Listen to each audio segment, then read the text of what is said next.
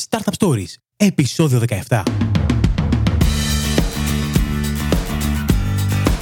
Καλώς ορίσατε στο 17ο επεισόδιο του Startup Stories, το podcast που παρουσιάζει ελληνικές startups και μέσα από τις συνεντεύξεις με τους ιδρυτές τους, αλλά και με ανθρώπους του επιχειρηματικού χώρου, θα σας βοηθήσει να πάρετε τις γνώσεις και την έμπνευση που χρειάζεται για να ξεκινήσετε τη δική σας προσπάθεια.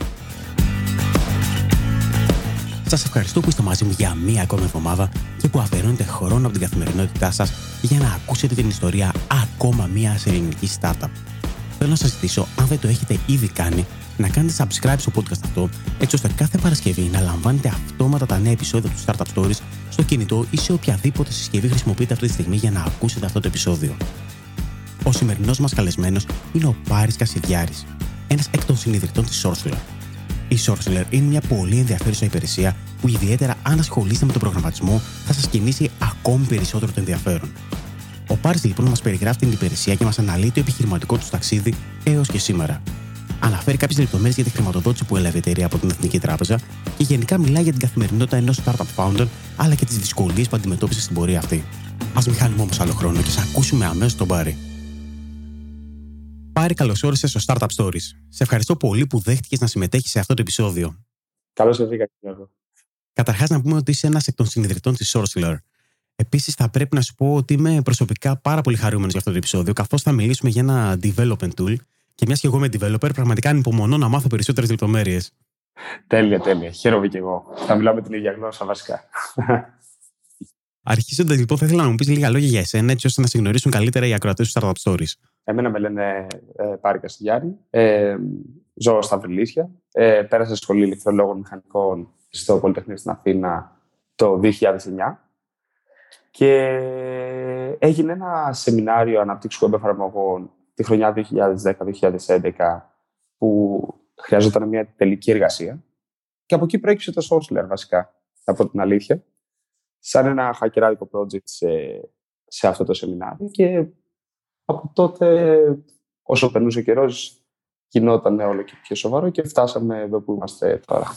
Η ιδέα λοιπόν προέκυψε από την ανάγκη μέσα από το, από το πανεπιστήμιο. Ε, κοίταξε να δεις. Ε, τα μπορούσε. Απλά επειδή αυτό το σεμινάριο ήταν ε, οργανωμένο από συμφοιτητές μας βασικά, οι οποίοι είχαν εργασιακή εμπειρία πριν.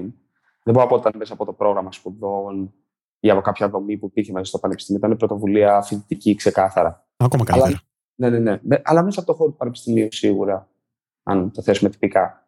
Και στο project αυτό ασχολήθηκες εξ αρχής εσύ μόνος σου, ή. Όχι, όχι, όχι, όχι. Βασικά τα περισσότερα μέλη της εταιρείας αυτή τη στιγμή ήμασταν στο αρχικό project τότε.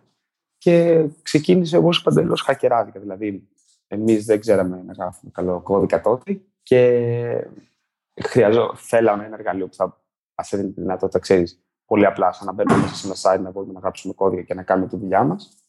Και λέμε, Α, ωραία, Καλό θα ήταν να προσπαθήσουμε να το φτιάξουμε και έτσι ξεκίνησε. Πάμε λοιπόν να δούμε λίγο τι είναι το Sorcerer. Να εξηγήσουμε δηλαδή σε οποιονδήποτε δεν ξέρει τι ακριβώς είναι και τι ακριβώς κάνει. Ε, με απλά λόγια, είναι ένα website για προγραμματιστές που τους δίνει τη δυνατότητα να γράφουν κώδικα, να κάνουν τη δουλειά τους μέσα από ένα browser, μέσα από το Chrome ή τον Firefox. Τι σημαίνει αυτό, ότι δεν χρειάζεται να εγκαταστήσουν τίποτα και δεν χρειάζεται να ανησυχούν και για τα αρχεία τους που είναι. Είναι να πας στείλει αυτό που λέμε στο cloud, στο internet, όπως θες το λες, και εσύ μπαίνεις το λογαριασμό σου και μπορείς και γράφεις κώδικα τρέχεις κώδικα, δοκιμάζει ότι τα προγράμματα σου παίζουν σωστά, τα δείχνεις σε όποιον θέλεις και απλά δουλεύεις. Αυτό με πολύ απλά λόγια. Δηλαδή είναι ένας απλά editor ή είναι ένα μεγαλύτερο και πιο ολοκληρωμένο περιβάλλον; Άμα χρησιμοποιήσουμε τη γλώσσα που χρησιμοποιούμε προγραμματιστές, είναι ένα ID μέσα στο browser. Είναι και ένας editor. Γιατί έχει τη δυνατότητα και να τρέξεις τον κώδικα, οπότε να δεις τι παίζει ανά πάση στιγμή. Δεν έχει να κάνει σε τίποτα με τον υπολογιστή σου και σου δίνει τη δυνατότητα να βλέπεις τα λάθη σου στον κώδικα σε πραγματικό χρόνο. Συνεργάζεται με εργαλεία που χρησιμοποιούν προγραμματιστές όπως είναι το GitHub ή το Heroku. Οπότε είναι κάτι πιο ολοκληρωμένο. Και ποιες γλώσσες προγραμματισμού αυτή τη στιγμή υποστηρίζετε στο Sorcerer? Πάνω κάτω τις περισσότερες από αυτές οι οποίες κυκλοφορούν στην αγορά, ειδικά ε, όταν μιλάμε για αγορά ανοιχτού λογισμικού, Linux κτλ. Που σημαίνει HTML, JavaScript, CSS, Python, Ruby, ε, Node, Go, Lua C, Java. Το Sourceler υποστηρίζει δυνατότητες όπως το Autocomplete ή το IntelliSense, ε, δυνατότητες που υπάρχουν σε τοπικούς editors. Ε, αυτή τη στιγμή το autocomplete που έχουμε εμείς είναι αρκετά naive, θα έλεγα, που σημαίνει ότι δεν είναι sophisticated, δεν διαβάζει τον κωδικά σου, δεν αναλύει το συντακτικό να δει ποιες μεταβλητές δημιούργησες, ποιες συναντήσει έχεις δηλώσει και να σου προτείνει τέτοια πράγματα. Συμπληρώνει απλά keywords που υπάρχουν μέσα στις γλώσσες. Αλλά αυτή τη στιγμή δουλεύουμε για να το φτιάξουμε αυτό. Και βέβαια υπάρχουν άλλες δυνατότητες, όπως για παράδειγμα στο Sublime Text θα βρεις το Command Palette, που σου δίνει τη δυνατότητα με απλά γράφοντας την εντολή που σκέφτεσαι, σου προτείνει τι θέλεις να κάνει ο editor. Και είναι πολύ γρήγορο να κάνεις πράγματα χωρίς να πάρεις τα χέρια από το πληκτρολόγιο. Παίζει πάρα πολύ καλά με το Git, γιατί έχουμε φτιάξει ένα user interface πολύ απλό και γρήγορο για να μπορείς να κρατάς διαφορετικές εκδόσεις του κωδικά σου. Έχει error reporting σε πραγματικό χρόνο. Οπότε όταν γράφεις CSS, JavaScript ή Python σου λέει ακριβώς τι λάθος έκανες, σε ποια γραμμή κώδικα σου προτείνει αλλαγές, τέτοια πράγματα. Αυτά. Ξέρω λοιπόν από προσωπική εμπειρία ότι πολλοί web programmers στα project τους χρησιμοποιούν διάφορα εργαλεία όπως το Bower, το Grant, το Gulp. Υπάρχει δυνατότητα να χρησιμοποιήσει αυτά τα εργαλεία μέσα από το Sourceler κάποιος; Ναι, βεβαίως. Το Bower μάλιστα είναι προκατεστημένο μέσα στο, ε, στο περιβάλλον που τρέχει το project του κάθε χρήστη στο Sourceler.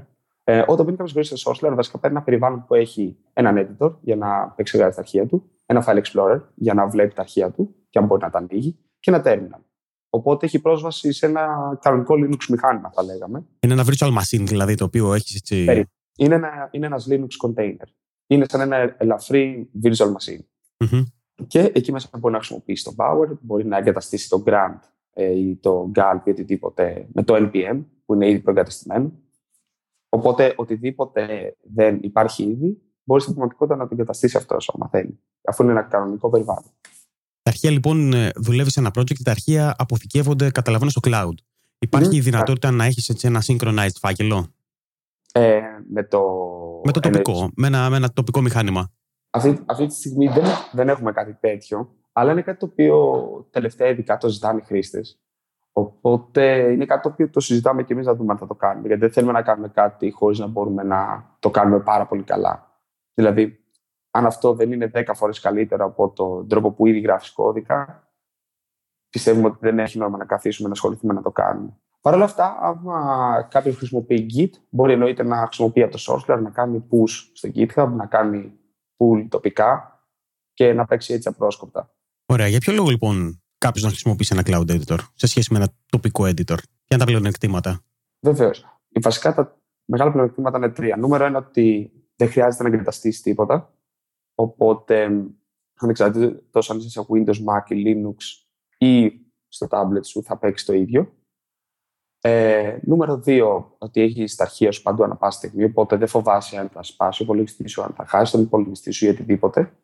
Και το τρίτο είναι πως επειδή είναι τέτοια η φύση του, δηλαδή αυτό εκκρέσει στην ουσία από τα προηγούμενα, μπορείς πάρα, πάρα πολύ γρήγορα να ξεκινήσεις να κάνεις κάτι καινούριο. Δηλαδή, πάρα πολλοί από τους χρήστες μας χρησιμοποιούν το Sourceler για να μπορέσουν να ξεκινήσουν γρήγορα να παίζουν με ένα καινούριο framework. Δεν θέλουν να εγκαταστήσουν πράγματα στον υπολογιστή τους, καινούριου φακέλου να τον βρωμίσουν.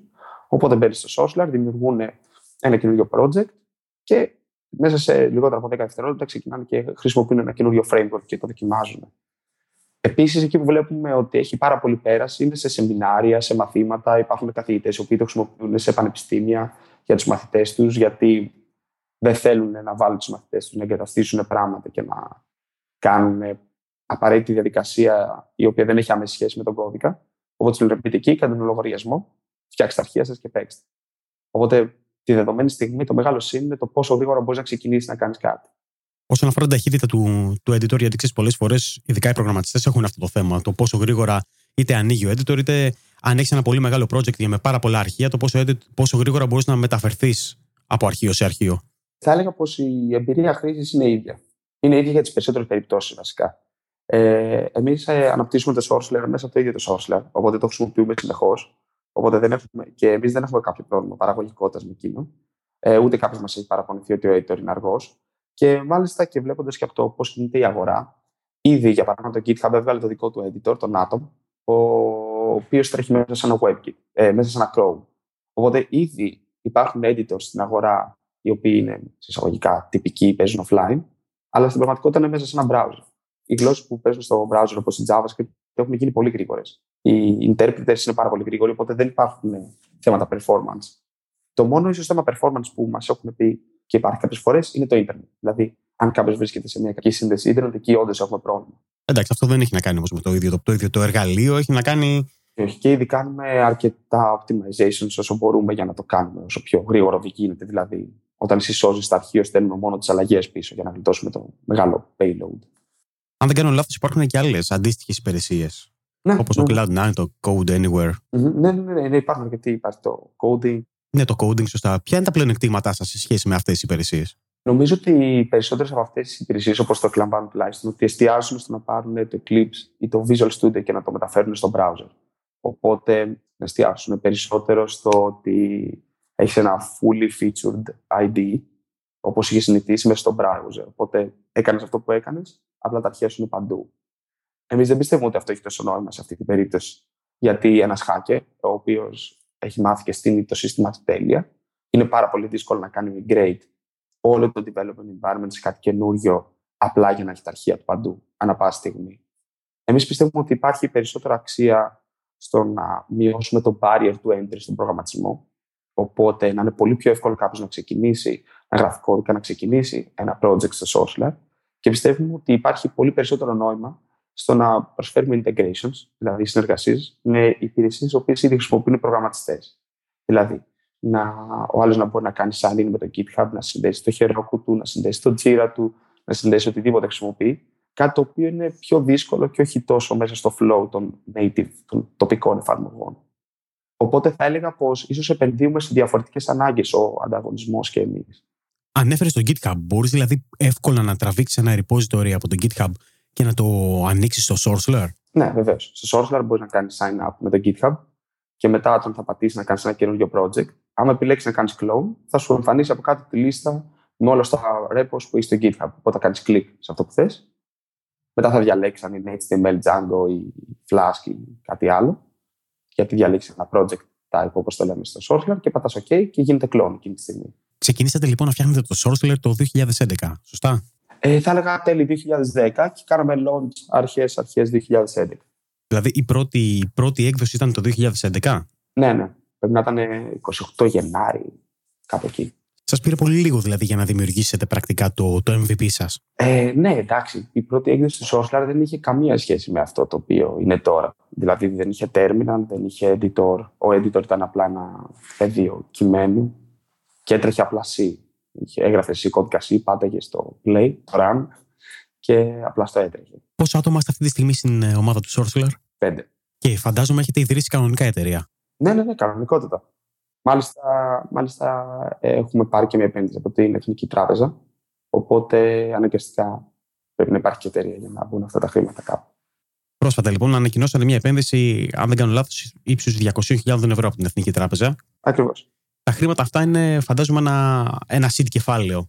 Mm-hmm, Ακριβώς. Ποια, είναι τα, ποια είναι τα επόμενα βήματά σας, Πώς σκοπεύετε να χρησιμοποιήσετε είτε αυτά τα χρήματα ή γενικότερα πού θέλετε να πάτε την υπηρεσία; Ε, Εμείς αυτά τα χρήματα, όπως έχουμε γράψει και στην ανακοίνωση, θέλουμε να τα επενδύσουμε κυρίως σε δύο άξονες. Ο ένας είναι οι άνθρωποι, δηλαδή να φέρουμε καινούριο κόσμο μέσα στην ομάδα για να μπορέσουμε να υποστηρίξουμε, να συνεχίσουμε να βγάζουμε γρήγορα features, να φτιάχνουμε bugs γρηγορότερα, να ανταποκρινόμαστε γρηγορότερα στις ανάγκες αγοράς.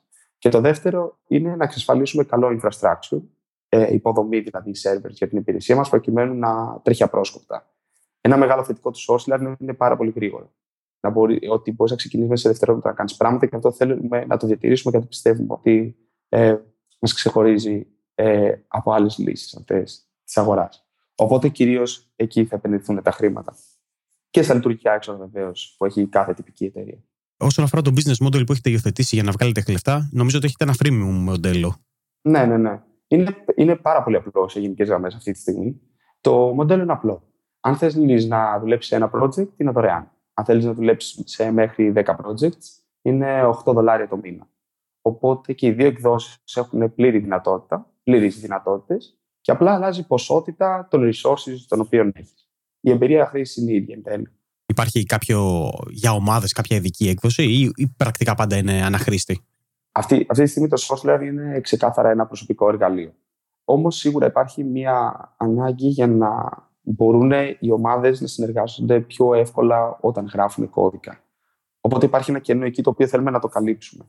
Αλλά ακόμα κοιτάζουμε να δούμε ποιος είναι ο καλύτερος τρόπος. Έχεις να μας δώσεις έτσι ένα γρήγορο στατιστικό; Για παράδειγμα, πόσου χρήστες έχετε σήμερα; Αυτή τη στιγμή έχουμε ξεπεράσει τους 30.000 χρήστες. Μάλιστα, παίζει να πλησιάζουμε τους 40.000 χρήστες.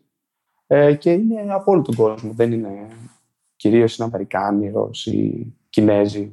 Και τι ποσοστό αυτών περνάνε σε μια premium έκδοση; Ε, αυτά δεν μπορούμε να τα βγάλουμε σαν στοιχεία προς τα έξω, αλλά έχουμε πελάτες οι οποίοι είναι. Ενώ έχουμε κανονικούς πελάτες οι οποίοι πληρώνουν και οι οποίοι μάλιστα μένουν αρκετό καιρό στην υπηρεσία. Είστε ευχαριστημένοι δηλαδή από το ποσοστό αυτό ή πιστεύετε ότι μπορείτε να το. Να, αυτό το ποσοστό θα πρέπει να μεγαλώσει έτσι ώστε να είναι και πιο βιώσιμη η εταιρεία. Σί, σίγουρα το ποσοστό πρέπει να μεγαλώσει. Και όχι, για να, μην το, για να το κάνω ξεκάθαρο, αυτή τη στιγμή δεν είναι κερδοφόρα η εταιρεία. Ο σκοπός είναι μέσα στους επόμενους μήνες να μπορέσουμε να πετύχουμε μια τέτοια αύξηση στο ποσοστό επιπληρωμή χρηστών, η οποία θα δείχνει πως θα μας εξασφαλίσει κερδοφορία μέσα στα επόμενα maximum δύο χρόνια. Έχετε ένα, ένα development tool λοιπόν, το οποίο πρακτικά απευθύνεται σε όλο τον κόσμο. Δεν είναι στοχευμένο στην ελληνική αγορά. Έχετε σκεφτεί να πάτε στις Ηνωμένες Πολιτείες ή να τρέξετε από εκεί όλο το project; Νομίζω ότι το Σαν Φρανσίσκο είναι η ιδανική περιοχή για να προωθήσετε την υπηρεσία σας. Αλλά και να βρείτε περαιτέρω χρηματοδότηση, έτσι. Έτσι λέμε. Γενικότερα, εμείς το 2012 είχαμε πάει στο Σαν Φρανσίσκο επειδή είχαμε κάποια χρήματα από ένα διαγωνισμό και είχαμε πάει να μιλήσουμε με κάποιους επενδυτές για να δούμε μήπως εκείνη την εποχή σηκώναμε χρήματα. Αλλά ήταν πάρα πολύ ανώριμο το project εκείνη την εποχή. Οπότε, σε εισαγωγικά, μπορούμε να πούμε ότι φάγαμε χαστούκι. Αλλά αυτό το οποίο καταλάβαμε είναι ότι το κύριο και το πιο σημαντικό πράγμα δεν είναι το που θα βρίσκεσαι. Σίγουρα βοηθάει και σίγουρα βγάζει αρκετά εμπόδια από, το, από τη μέση. Αυτό το οποίο έχει σημασία είναι να κάνεις ένα προϊόν το οποίο λύνει ένα πρόβλημα ή τουλάχιστον δημιουργεί μια ανάγκη. Έχεις δίκιο. Απλά θυμάμαι στο τρίτο επεισόδιο του Startup Stories, όταν ήταν καλεσμένος ο, ο Πάνος Παπαδόπουλος από την Backsense, είχε πει ότι μερικές φορές όταν είσαι στην Ελλάδα και στοχεύεις στην Αμερικάνικη αγορά, είναι σαν να πετάς βελάκια από εδώ στην άλλη άκρη του ωκεανού. Κάπως έτσι είναι, είναι, η αλήθεια. Ότι είναι, είναι πολύ πιο δύσκολο. Δηλαδή, όταν κυκλοφορείς στο Σαν Φρανσίσκο, ε, ένας στους τρεις ανθρώπους δίπλα σου γράφει κώδικα για κάποια εταιρεία. Δηλαδή, το οικοσύστημα είναι εντελώς διαφορετικό από αυτό το οποίο βρίσκεται εδώ. Ε, Όμως το lifestyle το οποίο έχουμε σαν εταιρεία και σαν άτομα εμάς, αυτή τη στιγμή μας είναι καλύτερο να προσπαθούμε από εδώ. Το κάνει πιο δύσκολο, πολύ πιο δύσκολο, αλλά είναι η επιλογή που έχουμε κάνει για να τρέξουμε την εταιρεία. Όσον αφορά την αντίδραση του κοινού ω τώρα, είστε ικανοποιημένοι από την ανταπόκρισή του; Ναι, σίγουρα. Ε, αυτό το οποίο μας χαροποιεί είναι ότι ε, οι χρήστες μας μας μιλάνε. Μας λένε τι τους αρέσει, μας λένε τι δεν τους αρέσει, ε, μας λένε τι τους λείπει. Οπότε έχουμε συνεχώς feedback, έχουμε συνεχώς είσοδο, η οποία μας βοηθά να αποφασίσουμε το τι θα κάνουμε μετά. Μαζί με τα δικά μας θέλω πάντα. Μια συνηθισμένη ερώτηση που κάνω πάντα, αλλά θεωρώ ότι έχει αξία, είναι να μας πεις ποιο είναι το μεγαλύτερο εμπόδιο που θεωρείς ότι έχετε αντιμετωπίσει έως σήμερα; Θα έλεγα πως τα σημαντικά εμπόδια είναι δύο. Είναι επειδή είμαστε κιόλας ε, μικροί, ένα από τα πιο σημαντικά ήταν η ομάδα να δεθεί και να μπει σε mode εταιρείας. Γιατί είναι πολύ εύκολο να ξεκινήσει απαραίτητα και να πεις έλα να κάνουμε αυτό το project. Όμως, όταν μετά ξαφνικά αυτό χρειάζεται να βγάλει χρήματα και μάλιστα να βγάλει αρκετά χρήματα για να μπορεί να ζει μόνο του και να είναι sustainable, τότε χρειάζεται μια σημαντική αλλαγή στο mentality όλη τη ομάδα. Και θα έλεγα ότι είναι ένα πάρα πολύ σημαντικό βήμα και δύσκολο που έχουν να κάνουν οι ομάδες από νέους ενδυνάμει επιχειρηματίες. Και το επόμενο πιο σημαντικό σίγουρα είναι ε, να μειώσουμε το μπάρια και τα εμπόδια στο να επικοινωνούμε με τους χρήστες μας. Δηλαδή, γιατί αυτό, γιατί ο κόσμος έρχεται πάντα όταν βγαίνει μια υπηρεσία, τη γράφεις κάπου, θα τη δει ο κόσμος θα μπει. Όμως, αν δεν του αρέσει, δεν θα ασχοληθεί και θα φύγει. Αυτό που θέλουμε εμείς είναι να μας πει τι έγινε και έφυγε. Οπότε, κάνουμε συνεχώς βήματα για να ελαχιστοποιούμε τις πιθανότητες να φύγει κάποιος χωρίς να μάθουμε γιατί. Αλλά είναι κάτι πολύ δύσκολο και το οποίο έχουμε να αντιμετωπίσουμε συνεχώς. Και τελευταίο, τρίτο βέβαια, είναι πάντα το πιο δύσκολο είναι να καταφέρεις να βγάλεις χρήματα. Που είναι και το πιο σημαντικό τελικά σε μια εταιρεία.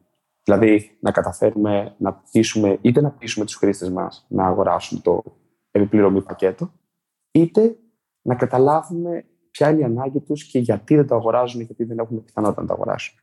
Έχετε ξεκινήσει λοιπόν εδώ και τέσσερα χρόνια. Θα ήθελα να μου πεις, βλέποντας προς τα πίσω, αν θα υπήρχε κάτι που θα έκανες διαφορετικά; Ε, πάρα πολλά πράγματα. Γιατί το Sourcelar δεν ξεκίνησε σαν εταιρεία. Να με ειλικρινής, όταν ξεκίνησε το Sourcelar δεν ξέραμε τι είναι εταιρεία. Ε, τι είναι εταιρεία, τι είναι startup. Ε, δηλαδή, Ε, όταν ξεκίνησε το software δεν, είχαμε, δεν νοικιάζαμε καν servers, το είχαμε στο υπόγειό μας έναν υπολογιστή να τρέχει. Ήταν εντελώ χακεράδικο. Τώρα, το πιο σημαντικό και με ό,τι σημαίνει αυτό από κάτω, ότι άμα ξεκινήσω κάτι καινούργιο, θα το ξεκινούσαμε σαν εταιρεία από την αρχή. Γιατί αυτό από μόνο του βάζει κάποιους κανόνες και μειώνει τριβές οι οποίες θα επέλθουν στο μέλλον αναπόφευκτα. Μου είπες λοιπόν και προηγουμένως ότι έχετε επιλέξει να τρέχετε την Sourceware από την Αθήνα. Πόσο δύσκολο είναι να τρέχετε από εδώ πέρα την εταιρεία και να στοχεύετε πρακτικά στη μια παγκόσμια αγορά; Θα έλεγα ότι είναι πάρα πολύ δύσκολο. Ε, δηλαδή χρειάζεται προσπάθεια τάξης μεγέθους μεγαλύτερη. Γιατί είναι πολύ δύσκολο να βρεις τον άλλον face to face και να μιλήσεις. Γιατί όταν βλέπεις τον άλλο face to face, μπορείς να του πεις: ε, Έλα, χρησιμοποίησε το για να δω τι δεν θα πάει καλά. Το κάνουμε στην, στην Αθήνα. Δηλαδή, γνωρίζουμε προγραμματιστές οι οποίοι γράφουν PHP, Python, Django και τέτοια πράγματα.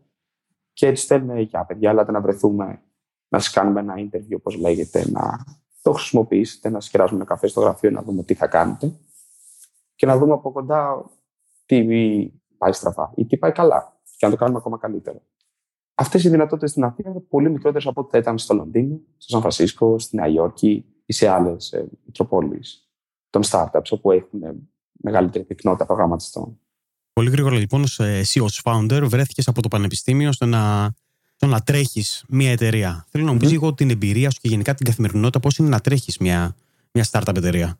Τώρα, ε, όσον αφορά η εμπειρία, θα πω ότι είναι κάτι, ήταν κάτι και συνεχίζει να είναι πάρα πολύ δύσκολο, γιατί προσωπικά το κάνω πρώτη φορά στη ζωή μου. Οπότε δεν έχω προηγούμενη εμπειρία. Άρα, πολλά προβλήματα τα οποία είναι τυπικά θέματα ρουτίνας για κάποιον επιχειρηματία, για μένα, όταν τα βλέπω πρώτη φορά πρέπει να σκεφτώ ε, πώς θα ανταπεξέλθω στο κάθε τι. Και η καθημερινότητα δεν θα έλεγα ότι είναι τυπική. Δηλαδή, δεν υπάρχει ε, κάθε μέρα ένα συγκεκριμένο flow, μια, ε, μια συγκεκριμένη λίστα από πράγματα που κάνω καθημερινά. Ε, προσωπικά, ε, όπως ο κάθε ένας μέσα σε αυτή την εταιρεία, έχω κάποιες ευθύνες, κάποιες υποχρεώσεις, οι οποίες βγαίνουν μέσα στο παράθυρο του χρόνου, ας πούμε, μέσα σε μια εβδομάδα. Τώρα, γενικά, γενικά μέσα σε όλες αυτές είναι το. Ε, εννοείται να μιλάμε με τους επενδυτές, τους οποίους έχουμε. Εντάξει, οικονομικά, λογιστικά, τυπικά θέματα που δεν είναι για κανέναν ευχάριστα. Ε, μιλάμε με τους χρήστες μας, απαντάω σε email που μας στέλνουν μόνοι τους. Κοιτάω αρκετά που βρίσκεται η αγορά, ο ανταγωνισμός και προσπαθώ όσο γίνεται, επειδή να, για παράδειγμα στο GitHub μας να βάζω issues για το τι μπορούμε να κάνουμε, να ρίχνω ιδέες κτλ. Γράφω κώδικα για την εταιρεία. Προσεγγίζουμε, προσεγγίζω δυνητικούς πελάτες και τους λέω ότι να κάνουμε κάποιο interview και τους προτείνω να αγοράσουν το προπλάνο μας και να δούμε τι θα γίνει. Γενικότερα είναι μια μίξη πραγμάτων. Η επένδυση από την Εθνική Τράπεζα πώς προέκυψε; Είχατε κερδίσει, νομίζω, τουλάχιστον ήσασταν στους νικητές ενός διαγωνισμού που είχε διοργάνωση εκείνη. Ναι, ναι, ναι. Βασικά το 2013 είχαμε πάρει το πρώτο βραβείο στον διαγωνισμό της Εθνική Τράπεζας που κάνει, το iBank. Και είχαμε χρησιμοποιήσει αυτά τα χρήματα για να στήσουμε μια εταιρεία στην Αγγλία αρχικά και να αρχίσουμε να δοκιμάσουμε να πουλήσουμε το προ πλάνο. Και τελικά όταν αποφασίσαμε να το πάρουμε πιο πολύ στα σοβαρά, αρχίσαμε να ξοδεύουμε κάποια παραπάνω χρήματα για να πάμε κάποια ταξίδια, για να πάρουμε καλύτερους servers και να είναι πιο γρήγορη υπηρεσία. Και η αλήθεια είναι ότι σιγά σιγά τελείωναν οι πόροι. Και εμείς βλέπαμε ότι μέσα σε αυτό υπάρχει potential και ότι βρίσκουμε ένα κομμάτι στην αγορά που ίσως μπορούμε να τα πάμε πολύ καλά. Και ο καλύτερος τρόπος να το κάνουμε αυτό ήταν να πάρουμε εκείνη την περίοδο μια, μια seed επένδυση για να καλύψουμε τα έξοδα μας και να μπορέσουμε να λειτουργήσουμε τον πρώτο χρόνο. Η Εθνική Τράπεζα, επειδή τους γνωρίζαμε από το διαγωνισμό και είχε περάσει και ήδη ένας χρόνος, είχαμε ήδη πολύ καλή σχέση μεταξύ τους και γνωριζόμασταν σαν άτομα. Και πιστεύουμε ότι ήταν στο προφίλ των επενδυτών που ταιριάζανε περισσότερο σε αυτό που θέλαμε εμείς. Οπότε έτσι προέκυψε. Με την εταιρεία στην Αγγλία τι έγινε, υπάρχει ακόμα; Ε, την κλείσαμε την εταιρεία στην Αγγλία, αφού το ανοίξαμε την ελληνική εταιρεία εδώ. Και γιατί είχατε επιλέξει να πάτε στην Αγγλία για αρχή; Είχαμε επιλέξει να πάμε στην Αγγλία για, κυρίως για λειτουργικά έξοδα, επειδή ήταν μικρότερα. Και όντως ήταν μικρότερο εκείνη την περίοδο. Και κατά δεύτερον, επειδή μπορούσαμε να κόψουμε PDF αποδείξεις εκείνη την περίοδο. Ενώ στην Ελλάδα χρειαζόταν φορολογικός μηχανισμός, ταμιακή μηχανή. Δεν είχαμε τόσα πολλά λεφτά και χρόνο να ασχοληθούμε με αυτό. Οπότε γι' αυτό επιλέξαμε να πάμε στην Αγγλία. Αυτή τη στιγμή είναι πιο ελαστικά στην Ελλάδα η τιμολόγηση και έχουμε και το κεφάλαιο να υποστηρίξει μια κανονική εταιρεία η οποία έχει ε, λογιστή, γραφεία κτλ. Οπότε γι' αυτό μεταφερθήκαμε εδώ. Κλείνοντας λοιπόν, θα ήθελα να μου πεις πώς βλέπεις το μέλλον και γενικά ποιο είναι το όραμά σου για τη Sorcerer. Προσωπικά το μέλλον το βλέπω ιδιαίτερα αισιόδοξο, επειδή ε, βλέπουμε τη χρήση που κάνουν οι χρήστε στην υπηρεσία να γίνεται όλο και πιο ποιοτική. Έρχονται καινούργιοι πελάτες, ε, το χρησιμοποιούν περισσότερη ώρα, κάνουν πιο σοβαρά πράγματα, το οποίο μας κάνει χαρούμενους. Και προσωπικά αυτό το οποίο έχω σαν όραμα για τη Social είναι να γίνει μια εταιρεία η οποία θα εξαφανίσει τις τριβές από τον προγραμματισμό. Και θα έλεγα μάλιστα ότι αυτό δεν είναι το μόνο το προσωπικό μου όραμα, ότι το μοιραζόμαστε όλοι εδώ μέσα. Ότι αυτό το οποίο θα θέλαμε είναι το Social να γίνει η εφαρμογή, η υπηρεσία, η οποία θα κάνει τον προγραμματισμό προσιτό σε όλους. Τόσο στο να ξεκινήσει ένας αρχάριο, όσο και στο να μπορέσει να εκπονήσει ένα πιο περίπλοκο project, ένας έμπειρος προγραμματιστής και να εξαφανίσει τριβές στον προγραμματισμό που έχει μια μεγάλη εταιρεία ακόμα. Πραγματικά χαίρομαι ότι έχετε ξεκινήσει αυτή την προσπάθεια και ελπίζω να πάτε καλά, γιατί όπως σου είπα και στην αρχή, και εγώ υποστηρίζω οποιαδήποτε ελληνική τουλάχιστον ε, dev προσπάθεια. Να είσαι καλά. Θα ήθελα να σε ευχαριστήσω πάρα πολύ σήμερα για το χρόνο σου. Θες να μου πεις πού μπορεί κάποιος να βρει τη Sorcerer στο Ιντερνετ και πώς μπορεί κάποιος να επικοινωνήσει μαζί σου ή γενικά ναι. να σε βρει στα social media; Βεβαίως. Ε, και εγώ σε ευχαριστώ πολύ πρώτα απ' όλα για την κουβέντα. Το ευχαριστήθηκα πάρα πολύ. Ε, Όποιος θέλει μπορεί να πει στο sourcelayer.com για να βρει την υπηρεσία ή μικρότερο στο σκέτο lea.io. Ε, Όποιος θέλει να με βρει στο Twitter είναι Paris Casid, μπορεί να με κάνει follow ή μπορεί να γράψει το όνομά μου στο Twitter, στο GitHub ή στο Facebook και θα με βρει.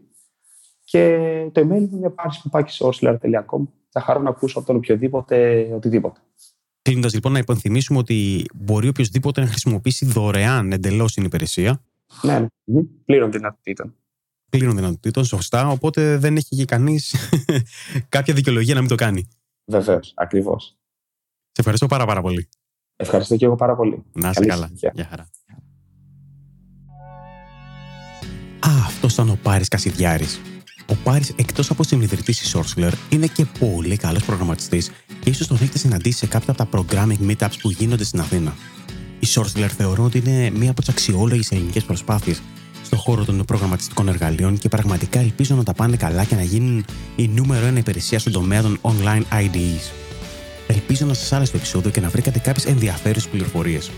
Στη διεύθυνση startupstories.gr κάθετος 17 θα βρείτε όλα τα links και περισσότερες πληροφορίες τόσο για τον Πάρη όσο και για τη Sorcerer. Σε αυτή τη σελίδα μπορείτε να αφήσετε και τα σχόλιά σας Εναλλακτικά μπορείτε να γίνετε μέλος στο επίσημο group του Startup Stories στο Facebook και να αφήσετε εκεί τα σχόλιά σας, απλά πηγαίνοντας στη διεύθυνση startupstories.gr κάθετος Facebook group. Τελειώνοντας, θα ήθελα να μάθω αν έχετε να προτείνετε εσείς κάποιο startup που θα θέλατε να ακουστεί στο Startup Stories. Εγώ να ξέρετε ότι διαβάζω όλες τις προτάσεις και θα προσπαθήσω να επικοινωνήσω με όλους. Στείλτε μου λοιπόν την πρότασή σας απλά συμπληρώνοντας τη φόρμα που θα βρείτε στη διεύθυνση startupstories.gr κάθετος propose. Για μία ακόμη φορά θέλω να σας ευχαριστήσω πάρα πάρα πάρα πολύ για το χρόνο σας να ξέρετε ότι πραγματικά το εκτιμώ ιδιαίτερα.